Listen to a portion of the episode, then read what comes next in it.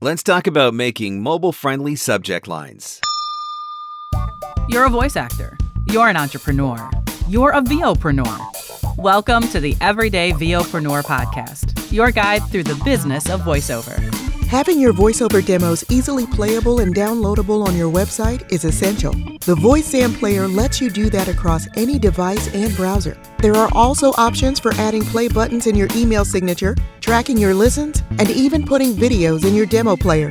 Sign up now at voicezam.com slash markscott and receive an instant $25 credit. For full details and to claim this offer, visit voicezam.com slash markscott. The VOpreneur Podcast. Hey, it doesn't suck. Not as funny as Conan, not as cute as Seth Meyers, not as smart as Colbert, but he's one of us, and that counts for something. Here's Mark Scott, the original everyday VOpreneur. Hello and welcome to the Everyday VOpreneur Podcast, your guide through the business of voiceover. I'm Mark Scott, the original everyday VOpreneur, here with another summer series episode for 2022. What's the summer series all about? These are meant to be short, quick hit episodes. I just want to give you one really good piece of actionable, practical advice and then get you back to doing whatever it is that you enjoy doing over the course of the summer. And my hope is that that's exactly what I've been doing with these episodes. Have you been enjoying the summer series? Are you learning things? Let me know, please. Would you post it in your Instagram stories and then make sure that you tag me at Mark Scott? I'd love to see that you're listening, that you're learning, that you're enjoying as well. So, I want to talk to you today about mobile subject lines because I think when we're thinking about the subject of subject lines, we tend to just think of it in the broader sense, you know, just subject lines in general.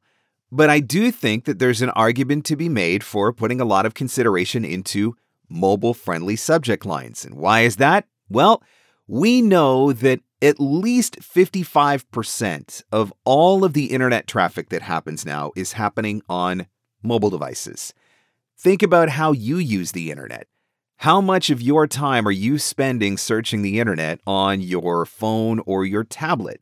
And so that's where the world is going.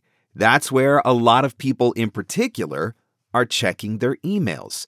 And so, if we know that people are checking their emails consistently on their phone, I mean, I don't know about you, but that's where I check almost all of my email. I may ultimately go onto a computer, but at least initially, I'm getting notifications and doing first reads of emails more often than not on a mobile device. So if we know this, then we need to make sure that we are writing subject lines that are mobile friendly. What does that mean and what does that look like? Well, I want to give you a few points to consider. First and foremost, when you're writing mobile subject lines, you've got to keep them short it's generally assumed that they've got to be between 25 and 30 characters to display optimally on a phone. What does that mean? Well, think about when you open up your email app, whether you're using Apple Mail or a Gmail app or an Office 365 app. You only have so much real estate in order to see what a subject line is, right? And then it goes off the screen. And so we don't want to write subject lines that are really lengthy because the bulk of that subject line is going to get cut off anyway. And since the subject line generally determines whether or not somebody's actually going to open a message, or at least open it right now, we want to make sure that we're being able to get their attention in the best way possible. And so when you are thinking about writing subject lines for your marketing emails, you've got to be thinking about keeping them short, sweet, and to the point 25 to 30 characters. That's about all you get. We're talking about a few words here. So that's one thing that you want to keep in mind. Second thing that you need to keep in mind is nearly half of all mobile readers spend three seconds or less making a decision about whether or not to read an email.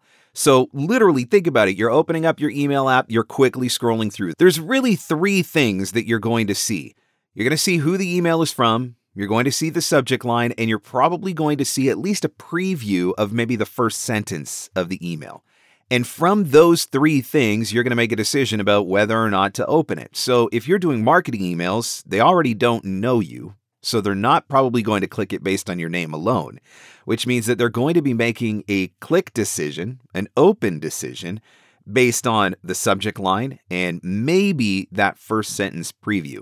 So you really need to work on maximizing that real estate. That's a crazy statistic, but three seconds or less is all you're getting. And that speaks to the importance of a really great subject line. The other thing you got to take into consideration is keeping it relevant and not making it clickbaity. Yes, we want people to open our emails, right? But we don't want to mislead them by writing a subject line that maybe promises one thing or implies one thing, but then delivers something completely different. So it is really important to keep your subject line relevant. Now, that doesn't specifically mean that you need to mention that you're a voice actor in the subject line, although I think that there's an argument that could be made for that. It just means that whatever you're going to write in your email, however you're going to approach that email, the subject line needs to tie back to that in some way. So be really careful about that because clickbaity is spammy, and we do not want to wind up in people's spam folders. The fourth suggestion, which I think is a good one, and this is one that I have used in the past with success, is to ask a question. When you ask a question in the subject line, lots of times people are going to want to keep reading to determine whether or not your answer is the same answer they were thinking, or they just want to know what your answer is going to be. It creates curiosity. And when we're curious about something, what do we do? We keep exploring, we keep reading, we keep looking into it. So, asking a question in your subject line can be a really, really effective way to try to get people to open your email. And then the final one, which this one honestly probably surprised me more than anything when I was doing research on writing subject lines for mobile and trying to think about what are the important factors. Emojis obviously is going to come up because, hey, today most of us communicate with emojis. How many text messages do you send that have an emoji in it? Probably the bulk of your text messages have some kind of emoji in it. How many times do you post on social media, whether it's Twitter or Instagram or Facebook, and there's some kind of emoji in it? This is just part of how we communicate now. It's become part of the language. Now, for me, I would have thought that in professional emails, so marketing emails, business to business emails, I would have thought that emojis would be a deterrent. I would have thought and, and did think that including emojis would make me look a little bit amateur, you know, make me look a little bit less professional. That if it landed with the wrong person, right, they're, they're going to cast me aside and they're going to not take me seriously. But evidently, I was wrong because one recent study came out and showed that emojis in a subject line create a 56% increase in email opens. Let me say that again. Emojis in the subject line create a 56% increase in opens. And so, even if you're not totally sold on the idea of including emojis in your subject lines, I think at the very least, it's worth an A B test. What's an A B test? Pick 30 emails, let's say 30 marketing emails that you're going to send. For 15 of them, you use a subject line that does not have an emoji. And for 15 of them, you use a subject line that does have an emoji. And then just pay attention to the open rate. Which one generates a higher open rate? That's going to be the easiest way to tell.